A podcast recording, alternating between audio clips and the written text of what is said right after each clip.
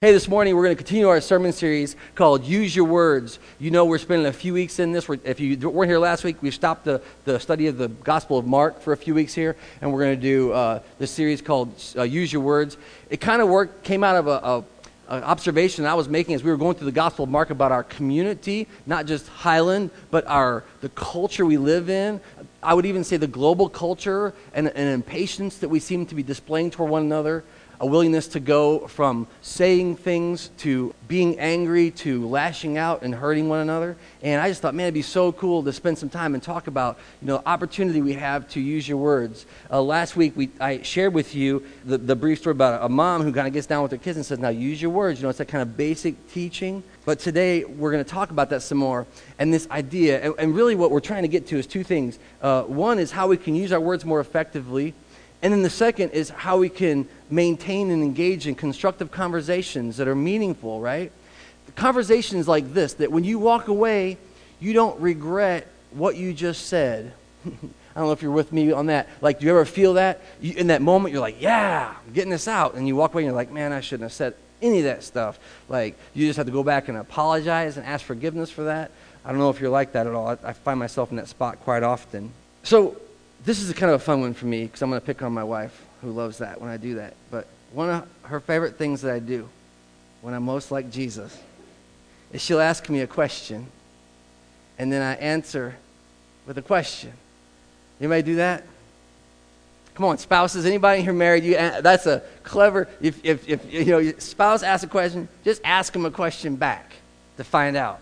You know, and and you can just keep pushing on. And actually, it's really funny because uh, she does get quite upset with me for that. That's not why it's funny. But that's not why I do it either, because a lot of times I'm just confused. I don't understand. And so I ask questions. But then I always say, like, that's what Jesus did. Now you're like, why? Why? So I want to talk about that today. I want to share two passages with you as we get started this morning. We're going to pray and we're going to get into a study. we got a lot, quite a bit of material, but we'll just see what God does with it. Uh, that's what we want, is what He wants, right? Not what we had planned. And so we're going to do that instead. Um, but so the first I want to share with you is my favorite verse in the Bible, right? Is from Matthew 7 7. And it says, Ask and it will be given to you. Uh, seek and you will find. Knock and the door will be opened to you. That's 7 7. And this is 7 8. Uh, because everyone who asks receives, and he who seeks finds, and to everyone who knocks, the door is always open to you. I love that because it's such a, a proactive and positive verse about the truth of the God that we serve. But I have to confess something. Actually, when I was preparing this week, I kept thinking it says, ask and it'll be answered. You ever heard that before? Ask and it'll be answered. But I want to point out, just by way of passing here, it says, ask and it'll be given. It means if we make petitions to God, He will uh, open His hand to us. And then in verse 8, it says, everyone who asks receives. It means if you've asked, you lay hold of it. That all these treasures are available to us the power of God, the clothing of the Holy Spirit, the, the, the uh, forgiveness of sins are available. If you ask, petition the Lord, He'll give it to you. That's one verse, though, about this thing about why, why we ask questions. Man, the Bible is full. I'm, I can't believe if you haven't heard Jesus ask a question, you haven't read your Bible. Because He asked a whole bunch of questions, all right? But here's the second one that I love as well. This is from the book of James, uh, the half brother of Jesus, and it reads like this um, everyone should be quick to listen, hmm, yeah, uh, slow to speak, and, and, slow to become angry. And I told you before as a church, if, if we could just get that in our lives and our hearts, everything would be different for us. If we could be quick to listen, slow to speak, and slow to become angry. And then James, the half brother Jesus, says, Because uh, the anger of man does not bring about the righteous life that God requires or desires. And when we act out in that moment, when we get, when we get impatient with our words, when we get frustrated, and then we lash out, that brings us no glory to God, no righteousness in His name, no righteousness in our own life. Right? So, those are kind of our anchor verses to be thinking about contextually. We're actually going to talk through uh, some examples today from uh, Jesus' own life, which is where we get our model for perfection and what God looks like. Uh, I want to invite you to pray with me. We're going to ask the Holy Spirit to come and teach us this morning, all of us together, that we could know and be changed. Pray with me if you would. Uh, Father God, we thank you so much, and we are in awe to be in your presence yet again this morning. Uh, you woke us up. You gave us uh, air in our lungs, uh, a place to be, people to be with, and we give you thanks and praise for that great gift of life that we don't deserve. We pray, Father God, as we come in here with all our stories and all our backgrounds and all our baggage. And Lord, I don't know if anybody else is like that in here today, but you just feel that weighing on you. You just, man, where can we go? We turn to you. We come to you. We seek you. We worship you. I pray, Father, that this morning as we come into your house in your name, utterly dependent on you, as your children, just needing you, I pray that you would visit us, that you would condescend, you would come to our state of disrepair and just lift us up with you. Would you anoint this time with your Holy Spirit? Would you teach us in our innermost being? Would you write your words in our heart that we might be changed? Father, we love you so much and we thank you for who you are. We thank you that we get to know you and we get to have this life that we don't deserve. We pray that in this time in your word that you would open our minds to its truth, open our eyes to see and our ears to hear, open our hearts to be soft and pliable in your hands that we might be changed. May you be glorified. We love you so much. We thank you for the time together as a community of faith. we pray a prayer of thanks for it in Jesus' name. Amen. So we're gonna we're gonna jump right in with this idea of the way Jesus engaged, and I guess the, the thing we want to talk about today is we should ask great questions. I mean, as people of faith, we should ask great questions. I, I don't know if you've had much experience in church world, but sometimes we don't like questions. Matter of fact, maybe you spend some time praying that friends don't ask questions or that you don't have to engage in conversations like that. So, so today we're going to talk about how we can ask great questions. And the first thing we're going to talk about here is what I talked about already, mentioned to you. My clicker might not be going. Here we go. Let's more time. There we go. The, how to ask great questions is to answer a question with a question, right? Answer with a question. And, and I kind of gave you a little uh, insight into my personal life getting into this, but really, and I, you know, it's just something that over time I've always been a question asker anyway, but it's something that we can we can all do. I want you to turn with me now. We're gonna we're gonna we got some scripture to cover, but I want you to see this comes from the Word of God, and I want you to show you where it's at. So we're gonna turn to the Gospel of Luke first. So we're gonna stop in Luke chapter 10, verses uh, 25 and on. So turn there if you would. If you use one of our Bibles, they're on the end of the chair rows. You can grab one. It's going to be on page 725. Okay, getting there? All right, here we go. Luke 10, verse 25. Check it out. This is an encounter Jesus has with someone. Now, these are all going to be, I'm going to tell you a little different about today's sermon. We're going to look at things that Jesus did and talk about the model of what he did. It's easy to get into the word and, and kind of come out of that, which is beautiful and awesome, but we want to talk about the model what we see here. So let's start in verse 25. On one occasion, an expert in the law stood up to test Jesus. Teacher, he asked, what must I do to inherit eternal life? So here we have a question directly pointed to Jesus, the teacher, the rabbi, right? Someone stands up in the church service. Can I ask you a question? And the question is this What must I do to have eternal life? And, and this is, we're talking about this idea of answering a question with a question. Check out, I, I guess before we even move on, I want to say, like, in this moment, I don't know if you've ever thought about this when you read the Bible, but in this moment, why doesn't Jesus just say what you must do? Like, in this moment, why don't he just flat answer the question? We, we see this over and over again. Like, wh- why does he not do that. I think in this moment, if you're reading the book of answers, right, you, you would go, well, that's what he's going to do. He's, he's going to answer the question. Let's, let's see what he does. Verse 25 What must I do to inherit eternal life? Now, check out Jesus' response. 26. What's written in the law? See? Okay, at a very basic level, he asked the question, didn't he? Like, he asked a question. But wait a minute. What does this passage tell us about the guy who asked? He's a what? Ex- huh? Yeah, he's an expert in the law. It's easy to miss that, right?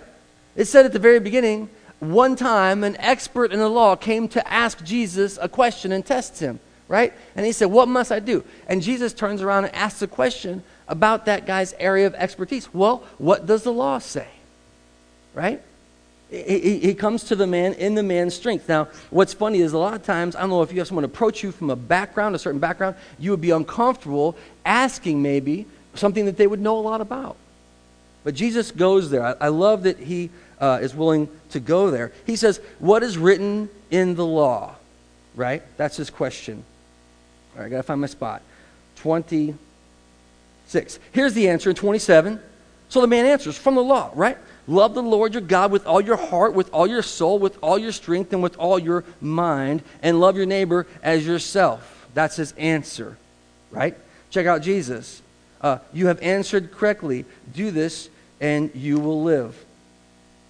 Oh, no, no, wait, I skipped something, man. That's why I'm like, wait, wait, this ain't what we're doing. Look at what he says. What's written in the law? And then he asks the second question. So he asked the, the expert question, but then he asks this question, which I think is, is awesome. How do you read it? What is written in the law, and how do you read it? I think this is an awesome question for church world because I don't know if you've ever been um, in a Bible study or a small group setting, or, or maybe on a Sunday morning like this, and you got the book open, you know, if you got the book open right now, and you're looking at the Word and what the Word says. And I've heard people on both sides of this conversation. There are some people that love to say, let's read Matthew 7 7, right? Ask and it'll be answered. Seek, see, I messed it up. Ask and it will be uh, given. Seek and you will find. Knock and it will be open to you. And then here's the question What does that mean to you? That's a funny thing to ask, right? What does that mean to you? And there are people on one side of this conversation that will say, man, that's a great way to do a Bible study because everyone gives their input. Well, you know, it means this to me and it means that to me and everything else. But I've heard a lot of people in church world that go like, that's a terrible question. Don't ask me what it means to them. Ask what it meant, right? Tell them what it means. Don't, don't, don't say this is up, up to you. I love that in this moment with this expert in the law, Jesus asked him two questions. What does the law say? Like, what does the word actually say? And then he asked this question How do you read that law? How do you interpret that law? How do you understand that law? I, I think this is like the precursor to that question what does it mean to you? I say that because we have a tendency to want to distance ourselves from questions like this. We don't necessarily want to go there with people. But Jesus goes right to that thing that we um, often will avoid. We'll often avoid that kind of encounter. What is written in the law? All right. So he's asking this guy, and then the guy answers. And we're not going to get into the guy's answer because we're going to come back around. This is about the, the, the, model, not the content today, which is a weird, weird thing to say. But so he asks him the question, he doubles down, what does it mean to you? And the, and the guy gives an answer, right? And Jesus affirms it. You've answered correctly. All right? So, so here's something that's crazy about engaging in this way with, with one another. You might think that because Jesus even affirms the answer that the guy gives, that Jesus agrees with what the guy's, why the guy's asking. Right? In other words, you might already think, well, Jesus is like, yeah, you did it right, teacher of the law, good job. But he, he's moving in a conversation with this guy, and we can and all do the same thing. Um, I want to tell you a brief story. I don't know if this is connected or not, but I want to tell you a brief story. So um, we've been here at Family Bible Church for a while. I've been here for a while as a pastor and leader in this church, and we've had many opportunities to walk with people through, you know, difficult situations and, and hard conversations, and none more difficult at times than theological conversations that we struggle with, that, that we maybe don't agree on, or that people have different opinions of, or whatever. And there was an opportunity that we had, actually we were asked, I should say, to go out and visit with someone who was in the church who was, who was kind of teaching some things that, that, that people were concerned with. They say, hey, well, you, we go have this conversation. And so we did. Now, I want to lay, lay, out a little bit scenario for you so you understand what's happening here. So we, we, there was a couple of, of uh, LT members sent out. That's what we did. We said a couple guys go and have this conversation, see what's going on. And then we visited with, with one person. So there was three people at the meeting, right? Uh, two people coming from LT and one dude from the church. We're going to have this conversation. What, what is this about? And uh, we prayed about it for we went out there, went out there and had a conversation, you know. And um, it was really interesting. And we asked, I ask a whole bunch of questions. Well, why do you think that? Why do you think this? What is this about? What's behind it? All Not to say I got it figured out, but I was working, working, working. But this is what blew me away about it. And this is why I think it's so relevant, right? So we all pray at the end. We don't really necessarily reach resolution. We didn't come up with the final solution or anything. We just kind of prayed and trusted God with it. But this is what blew me away. We were driving away uh, from there, and the person that came with me said, Do you agree with them? And I was like, what? And they're like, do you agree with that doctrine? Because we thought it, we thought it was bad doctrine. I was like, well, no. Why? It sounded like you agreed. And I was like, why? Because we ask questions? I think that that's an interesting thing to get a hold of, but I think sometimes if we approach people who we don't agree with and we ask them questions and we respect them enough to listen to their answers, that might be interpreted as agreeing. It might be interpreted as agreeing. But, it, but it's not necessarily so. We're asking questions, understanding. Jesus does the same thing here. He, he, he asks these questions well, how do you read it? But he doesn't necessarily agree. I mean, you can say, well, yeah, he says you answered correctly. But I mean, he, he, you know, he's like trying to get to something else going on with the Pharisees, whom he loved, whom Jesus loved deeply. So he's, he's pushing on through that. See, often this, this will, uh, will scare us. We'll say, well, if I even engage, it's going to look like I'm uh, condoning something I don't agree with. Like, I can't talk to people like that. That's craziness. Of course we can. Of course we should. So we have these kind of misunderstandings, these misinterpretations. Asking questions uh, never hurts anything. Check it out. Listen now. I hope you, that's what we're going to take away today. Asking questions never hurts. Listen uh, to what happens. So we're going to jump down. Jesus tells a story. You know the story well, right? Because here, but in verse 29, this is, see, this is what's going on. The guy immediately still has another problem. He says, but he wanted to justify himself, and so he asked Jesus, who is my neighbor? Right? Because the guy's issue wasn't the issue. There was something else going on. He just didn't, didn't want to do this, didn't really want to hear what Jesus had to say. As a reply, Jesus tells a story. But then look, in verse um, Where's it at? Yeah, 36. It happens again. Jesus tells the story. It's like a preamble to the question, though. That's all that. You know the Good Samaritan story about the guy who goes along the road and sees the guy who's sick on the side? That's just a preamble to Jesus getting to another question. And here it is. Which of these three do you think was the neighbor to the man who fell into the hands of robbers? That's the whole point of the Good Samaritan story. Jesus is getting to another question. I told you the story who's, who's the guy who's a good neighbor? And the expert answers, the one who had mercy. And Jesus says, that's what you got to do. You, you got to look at the text and see what Jesus is doing. Asking questions, engaging with people, letting people ask him questions. We talked about that last week, by the way. Always have an answer, right? For the hope that you have. So here Jesus is, is answering questions with questions and going deeper with people, getting to the point. All right, we're going to move on, but check it out. Here, here's something I thought maybe, maybe fun. A little exercise. A little bit of practicality for us this morning, okay? The next time, I don't know, maybe it's a guy thing, right? Not to be a sexist, maybe it's a guy thing. the next time somebody approaches you and asks a question, try asking 10 questions before you answer the question. You know, that's going to drive somebody nuts. Maybe. Maybe. Or maybe you'll learn something. Maybe you'll realize before you open your mouth talking mostly to guys now, that you're about to answer the wrong question. you're about to answer the question you think you heard. Why not ask? Why not go a little deeper? Okay, maybe you say 10's too much. Maybe five. The next time I, somebody approaches me and says, you know what, I don't understand, or, you know, um, I'm confused, or, they're, they're, hey, what do you think about the situation? Just stop in that moment, think about it, and, and just ask, why is that a concern for you? Uh, what, what's making you think that that's going to be a problem? What, why, uh, you know, I mean, just get into that, right? All right, fair enough. So, one opportunity you have. If you want to take it, ask 10 questions, maybe five, before you give an answer. Just try it. Dig a little deeper. You got time? Dig a little deeper. Here's the second principle, right? We want to start general in our questions and move to personal.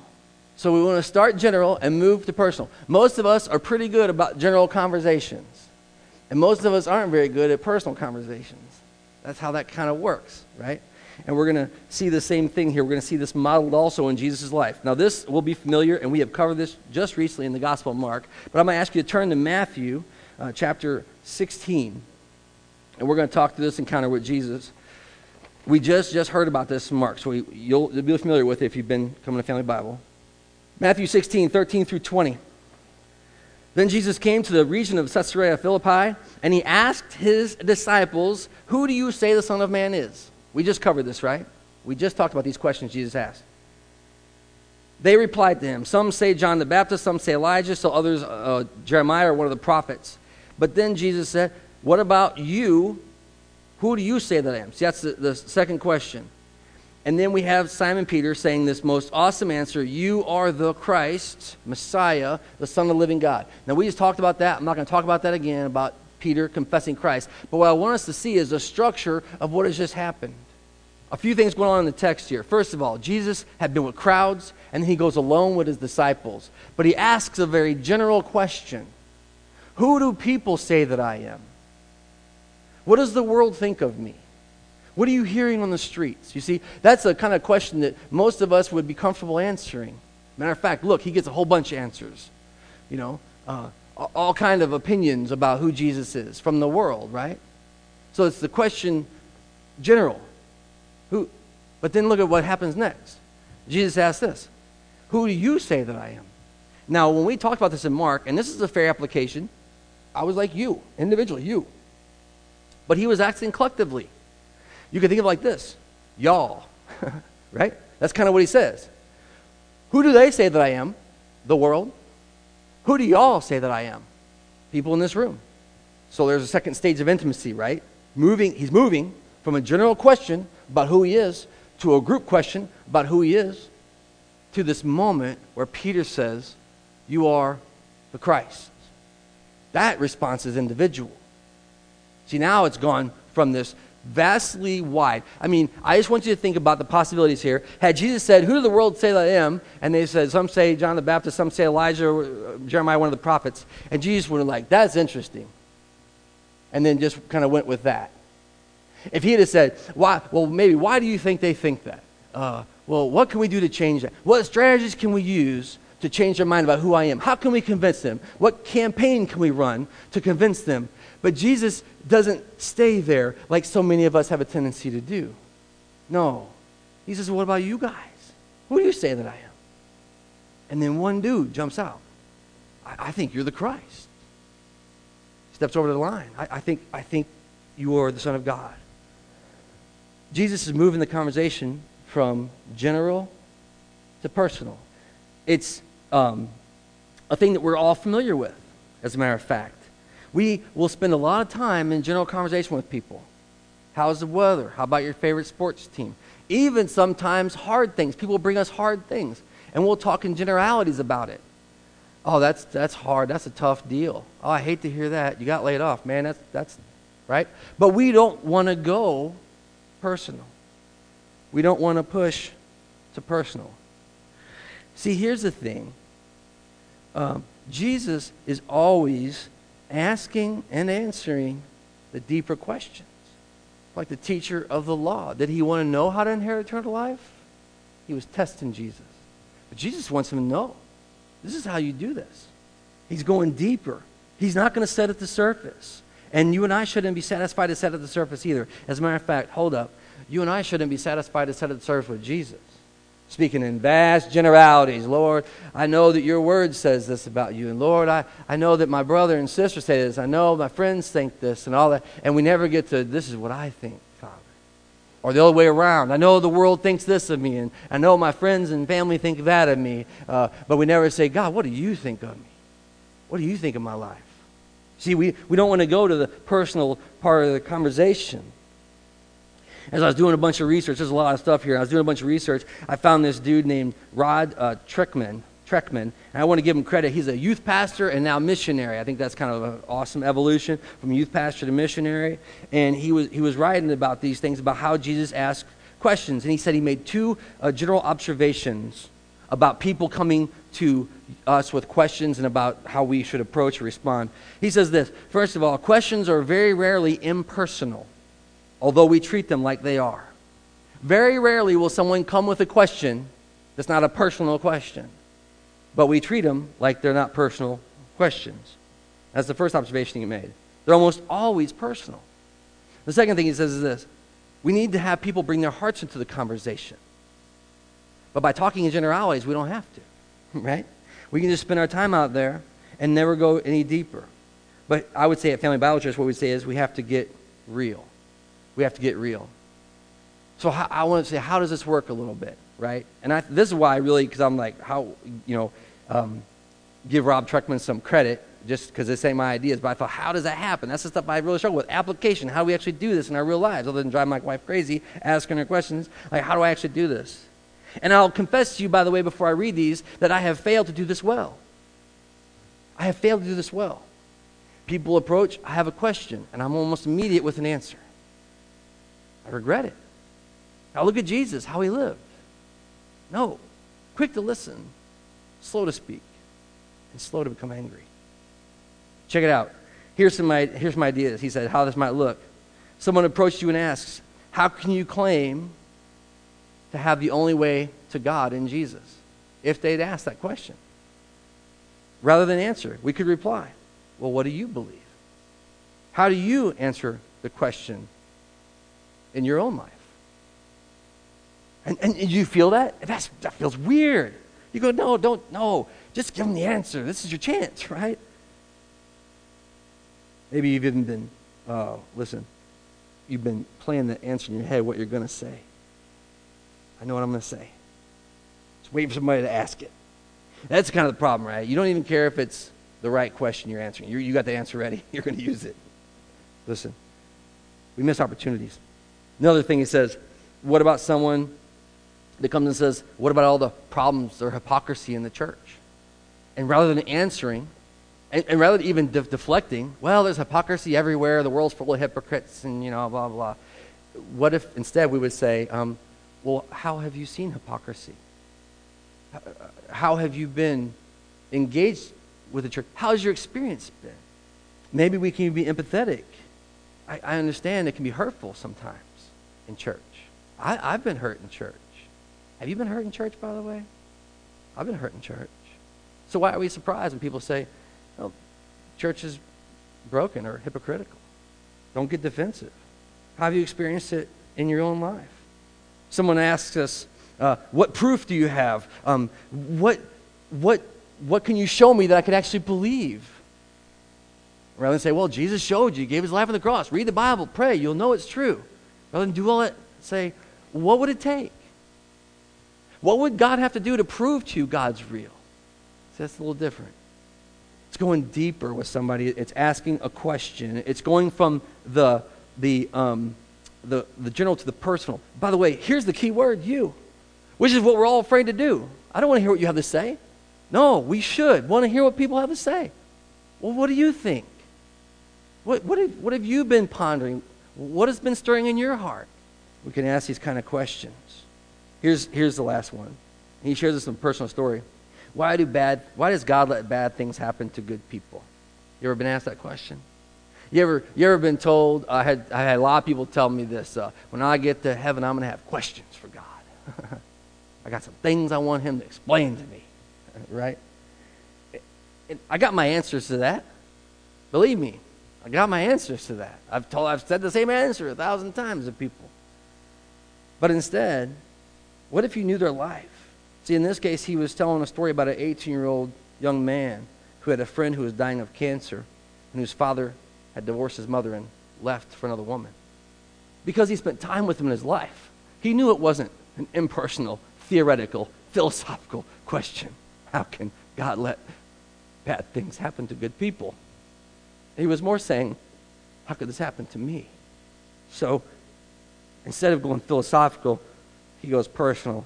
And he says, Wow, that sounds incredibly hard.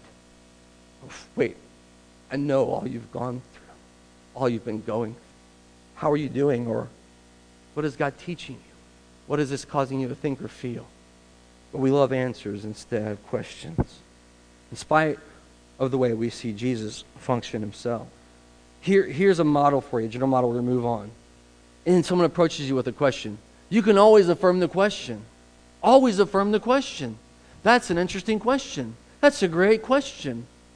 I mean, be honest about it. If it's a, you know, I guess you shouldn't say it's a stupid question, but, you know, just engage. That's an interesting question.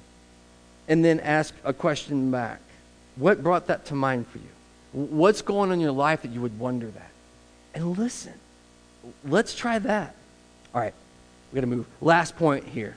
So all this stuff, it's kind of like redundant, right? Uh, answer questions with questions, and then um, go from the general to the personal, to moving in the scope, because we want to get to people's lives and hearts for real. Like honestly, if I'm asking you a question, it's because there's something going on in me that I have to under, I want to understand. So we should go there. We should want to go there at people. But here's the third, and this is a overarching uh, principle, and it's be curious. um, be curious. I, I did a little bit of work this week on this a little of this kind of observational work. Um, we've been studying the Gospel of Mark, as you know, for, for several, several weeks, and we'll be getting back into it after Easter. And I did some work in this. And uh, I, was, I did a count. Actually, I wanted to show you my handiwork, the high tech uh, stuff I did. I did a little ticker. I, I read through the Gospel of Mark again, and, and I did a little ticker. And every time I saw Jesus ask a question, I put a little tick, tick, like that, right? And every time I saw someone else ask a question, I put a little tick, tick, like that, right? I didn't make those sounds when I did it because that'd be weird, but that's what happened. So I was like, tick, tick. All right. And then I come up with this. In the Gospel of Mark, 122 questions are asked. 122, that's pretty good. There's 16 chapters in the Gospel of Mark. 122 questions. That's a lot of questions per chapter. There's a lot of questions being asked in the Gospel of Mark. Check it out. I thought, well, because people got a lot of questions for Jesus, right? We heard all the people asking questions. Check it out. Jesus asked 69 of them. What? Jesus asked 69 of the questions, and everyone else uh, is recorded asked 53.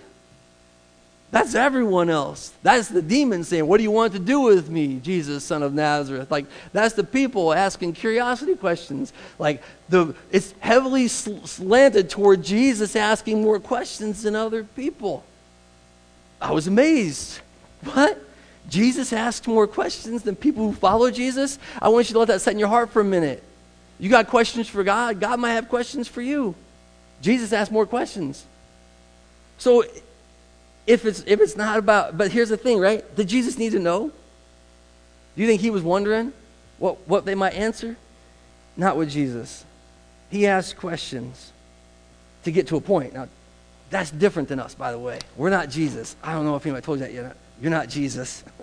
okay, so we ought to back off a little bit, but check it out. Um, Jesus asked a whole bunch of questions. I made, I did some more work. I made a little sheet here, and I just copied off every question asked in the Gospel Mark. Just typed them out, wrote them down for us, right? Two page, one, two page, one piece of paper, right? Uh, some of the questions I thought were Jesus was kind of being curious a little bit, like, um, why are you thinking these things?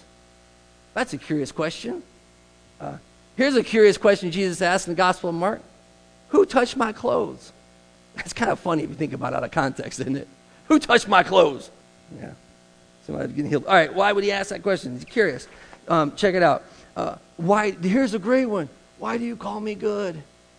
Jesus asked that question. Why do you call me good? Here's another curious question. He was holding a coin and he said, Whose image is on it?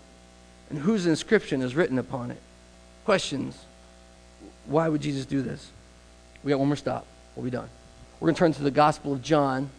I think I have it up here, maybe. Yeah, John 4 4 through 26. Same deal here. But we'll see all this demonstrated in this encounter. John 4 4.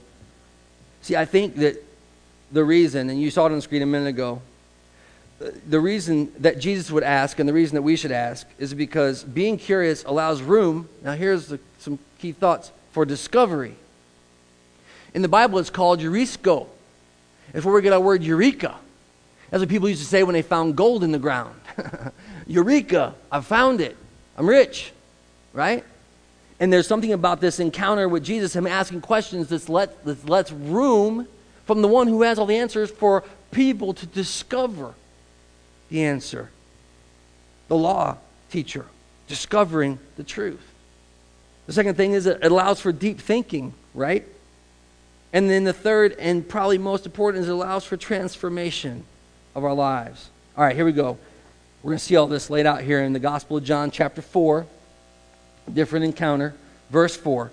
Now, he had gone through Samaria. Oh, no, no, wait. Now, he had to go through Samaria. Funny, funny line. He had to go. Jesus had to go. Okay. Verse 5. So he came to a town in Samaria called Sychar, near the plot of ground Jacob had given to his son Joseph. Jacob's well was there, and Jesus, tired as he was for the journey, sat down by the well. It was about the sixth hour, which is about high noon. It's hot, right? Verse 7 A Samaritan woman came to draw water, and Jesus asked her, Will you give me a drink? And this is a little different. She didn't ask a question to him first. She showed up, he's there, but he asks her a question Will you give me a drink? That's kind of a funny thing. We could think, well, um, you know, he really wants a drink, or uh, he's going to teach this woman something. Now, if you read the story, you know he's going to teach this woman something. All right? But watch, the, watch how these questions progress in this engagement. And watch how many questions there are in this engagement. It goes very, very fast. He says, Will you give me a drink? Immediately, the woman answers him with a problem. She says, You see, you're a Jew and I'm a Samaritan. How can you ask me for a drink? There's a question. She's engaged. How can you ask me for a drink? I'm a Samaritan, you're a Jew. Because Jews don't associate with Samaritans. That's the footnote for us who don't know the context.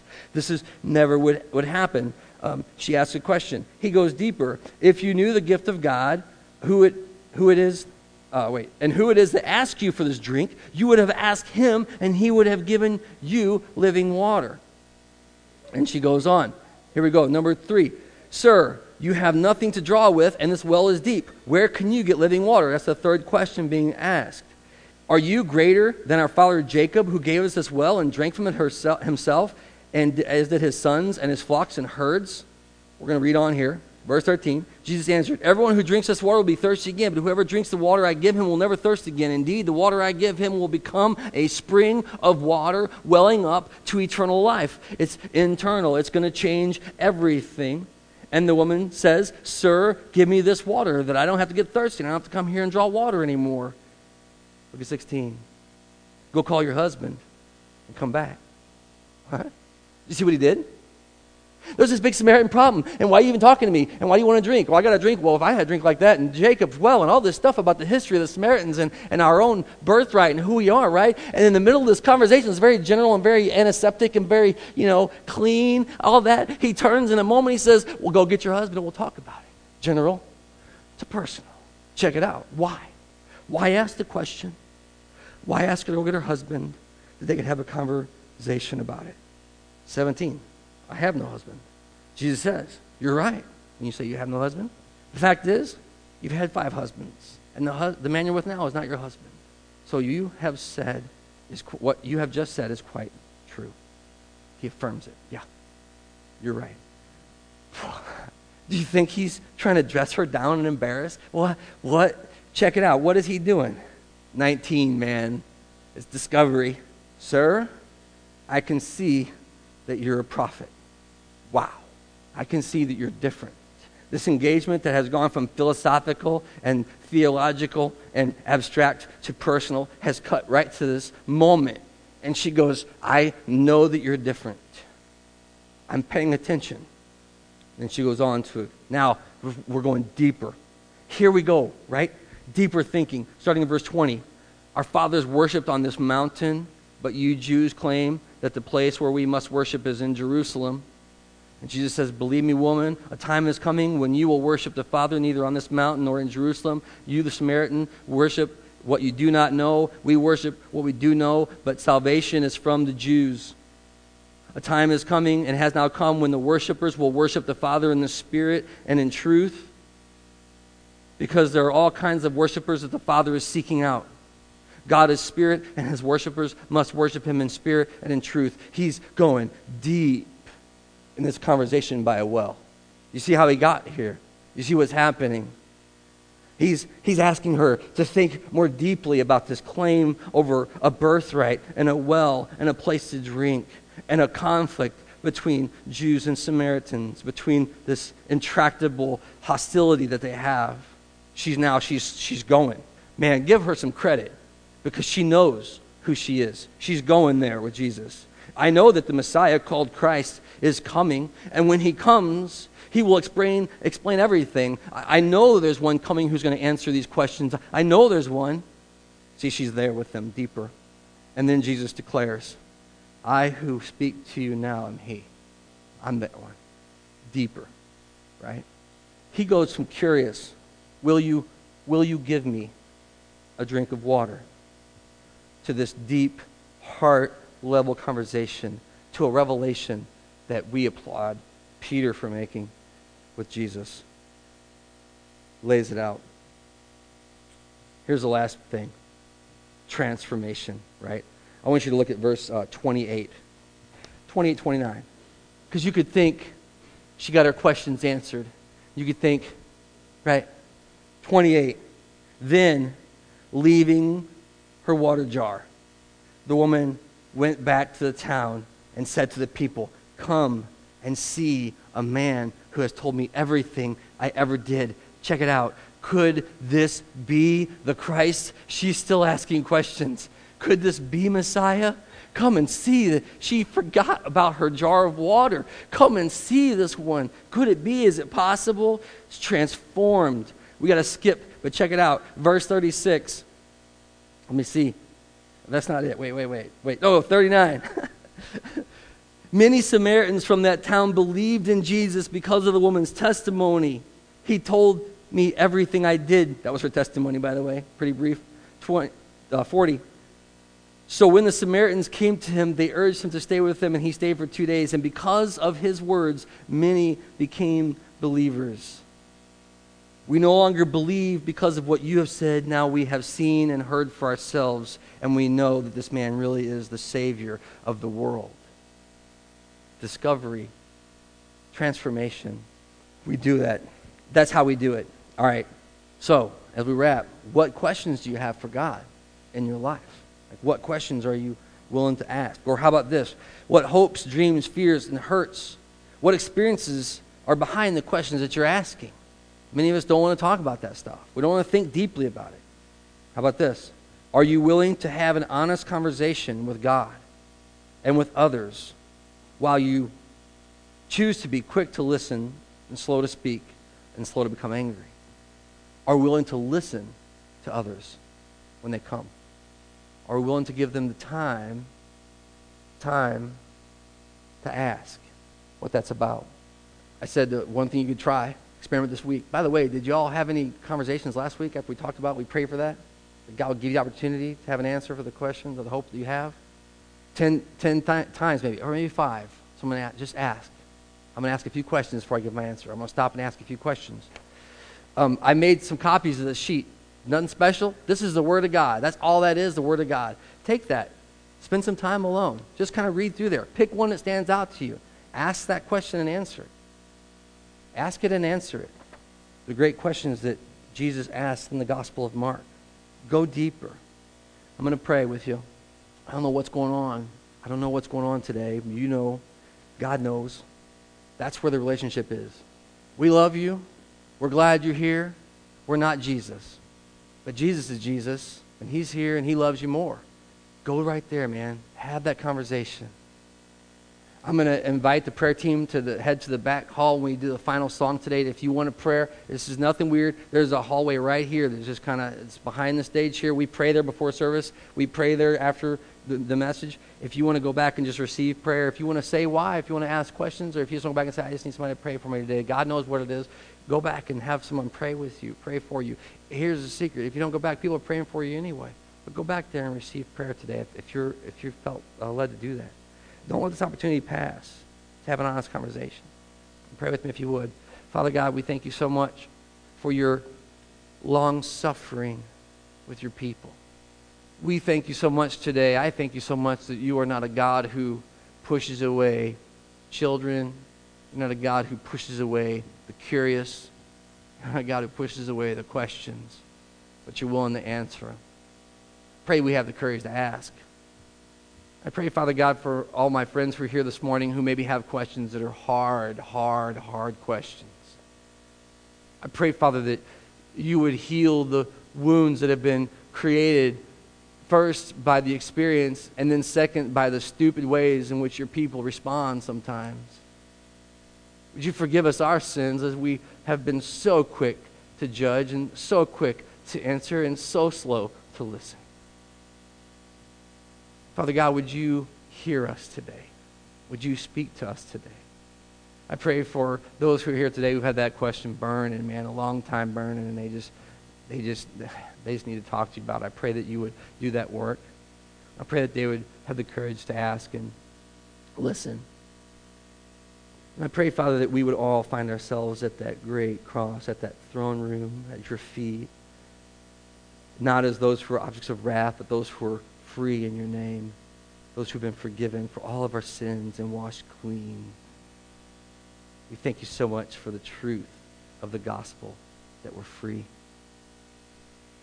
Pray, Father, that you would do this work for your glory, for your glory among the nations, that your people, us, we would be different because we know you. Do this work, Father, for your glory in this world. Do this work for the sake of your people who are watching, people who are witnessing. And do this work for the sake of us who are so desperate and in need of it. May you work. May your Holy Spirit move. May you be glorified.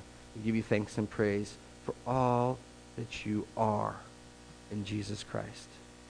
Amen.